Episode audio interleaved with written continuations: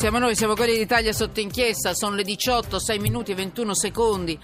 Popolo degli scioperi, come state? Voi che siete rimasti a piedi a Milano, l'ATM, l'azienda tranviaria, come si diceva una volta, milanese, insomma, autobus, a piedi vi hanno lasciato. E voi, popolo di Alitalia, che lasciate a piedi e lasciate in un aeroporto le persone ad aspettare un aereo. Per carità, servizi garantiti, le fasce sicure garantite, ma comunque in un momento di crisi, sacro sciopero, ma i cittadini, i diritti dei cittadini, ed è, ed è un'Italia che, che, che spinge, che schiaccia, ma niente in confronto a tutto quello che sta succedendo, che è successo ieri in Siria Ieri ne abbiamo parlato, oggi non ne parlo più, però è molto importante capire cosa è successo oggi. Mosca ha respinto la bozza dell'ONU, dice ricostruzioni false. Ed è importante perché è destinata a fallire a questo punto la richiesta di chiarimenti avanzata all'ONU dalla Francia e dalla Gran Bretagna. E ci sono i caschi bianchi che sono intervenuti, dice abbiamo, abbiamo sbagliato, abbiamo lavato i bambini, ma non c'era nulla da fare. Cioè, questa è tragedia vera. E non si riuscirà a capire, probabilmente, non so voi cosa ne pensate, riusciremo a capire i veri responsabili, chi sono stati, qua, che cosa è successo veramente in quei maledetti minuti di Siria. Allora, noi siamo quelli di sotto inchiesta, sono le 18.07 minuti e 58 secondi, io non so voi, ma ieri sera io non riuscivo a dormire, voi era, le immagini che ancora ci rincorrono sono strazianti. Ditemelo se lo volete, scrivetelo se lo volete, 335 699 2949, lo capisco, lo so, sembra tutto banale, ma non è così, se ci parliamo forse qualcosa viene fuori, l'ansia che c'è dentro forse esce. Twitter, chiocciola sotto inchiesta, siamo in diretta su Twitter, eh, siamo in diretta su Periscope, la radio che si vede, e è la diretta che poi se voi volete la potete recuperare stasera, stanotte, vi potete beccare anche qualche, qualche stralcio di intervista che vi può interessare. Massimiliano Arena, entriamo subito, avvocato, direttore della rivista Diritto Minorile, benvenuto. Buonasera Buona. a voi, grazie per l'invito. Mm, è presidente della Camera Minorile di eh, mm, Capitanato, è giusto?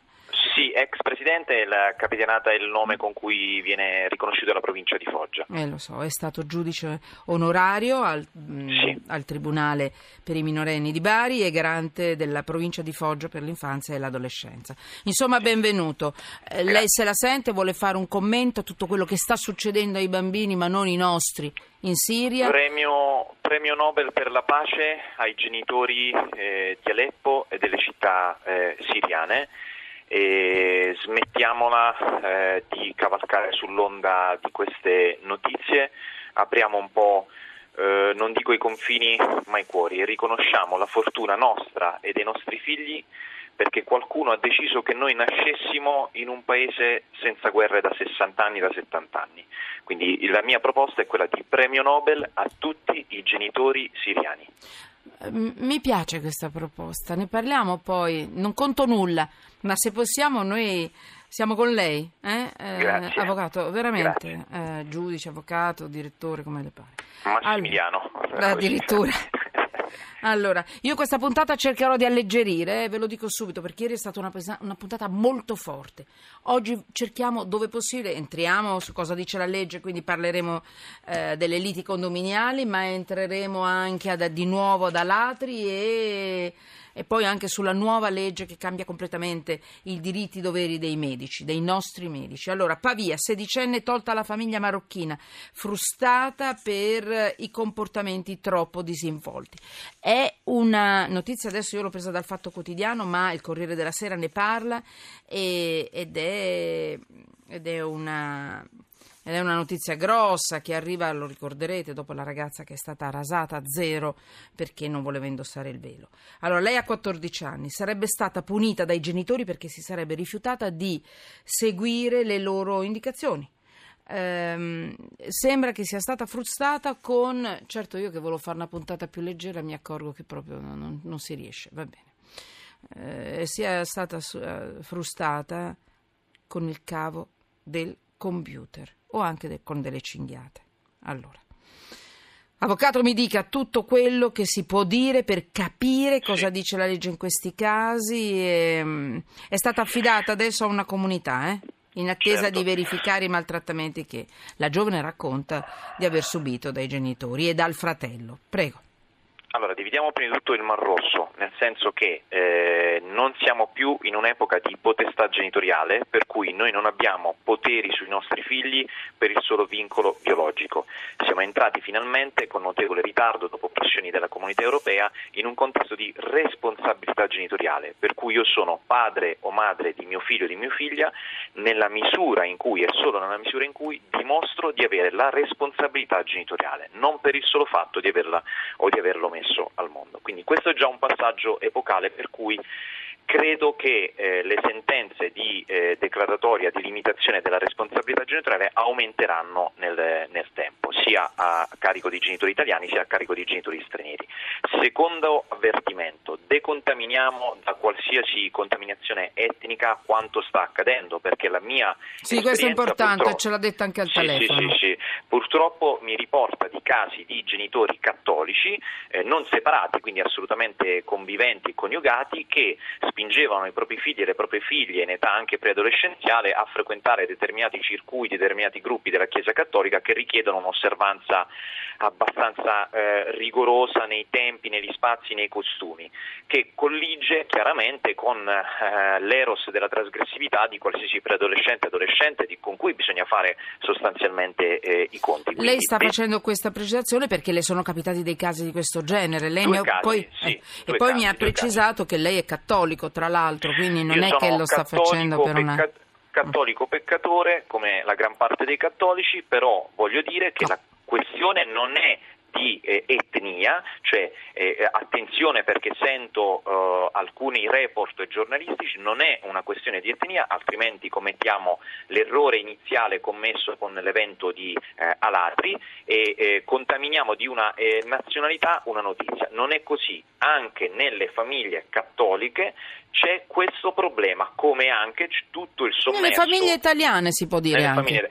Eh. Guardi, le dirò di più, il più grande problema di cui ancora poco si parla, e nella mia esperienza di giudice onorario minorile l'ho riscontrata tantissimo, è la crisi di identità di genere sessuale in alcuni ragazzi e ragazze, o biologicamente ragazzi e ragazze, che viene mal gestita dalle agenzie educative e in particolar modo dai genitori. Quando si Questi scopre sono... forse l'omosessualità nei figli. Ecco, quindi non è una questione di religione perché vedete che succede dovunque. Non è, è una, una questione di etnia perché succede in Italia e anche con genitori stranieri. Quindi esatto. è un problema di testa. Esatto, poi farei una seconda differenziazione rispetto soprattutto al caso che è venuto in auge stamattina della ragazza Martina a Milano. Chiariamo anche qui un distinguo. Un conto è l'abuso dei mezzi di correzione. Milano, Pavia, un... quella di Pavia, ah, quella Pavia, di cui stiamo parlando. Sì, no, no, per carità, se no spa- mi sono spaventato, ce n'era un'altra a Milano. No, eh, eh, è il tribunale di Milano. Esatto. Mi scusi, eh, ma qui sta parlando con una milanese. Milano, Milano, Pavia e via via. Eh, sono due città le, bellissime. Eh, le volevo, an- la volevo an- anzi ringraziare perché, perché, è una delle poche giornaliste che chiama la magistratura minorile con il suo nome esatto, perché non esiste il tribunale dei minori, ma esiste il tribunale per i minorenni. Siccome io credo nella semantica, eh, nella forza della semantica, nella forza delle parole, per questo da esperto di diritto minorile la volevo ringraziare. Beh, ma è merito, è merito della, della mia redattrice la mia collega eh, Valeria Donofrio che mi insegue con molta severità. Io poi sono una perfezionista, quindi cerchiamo Benissimo. di rispettare. È stato un caso che l'abbia azzeccata perché è stato merito di Valeria Donofrio. Va bene, ma andiamo Vado avanti. avanti eh. Entriamo allora, nel, nel, merito però. Nel merito. Pavia, allora, questa ragazza, sedicenne, ecco se vuole vi do, eh, le do anche qualche, qualche notizia sì. in più, eh, che è la cosa che mi impressiona. La famiglia è esterefatta perché dice ma come? Non abbiamo, è sconcertata, così l'ha definita sì. il Fatto Quotidiano, perché dice ma, ma, noi abbiamo contestato i comportamenti ribelli da adolescente di questa ragazza.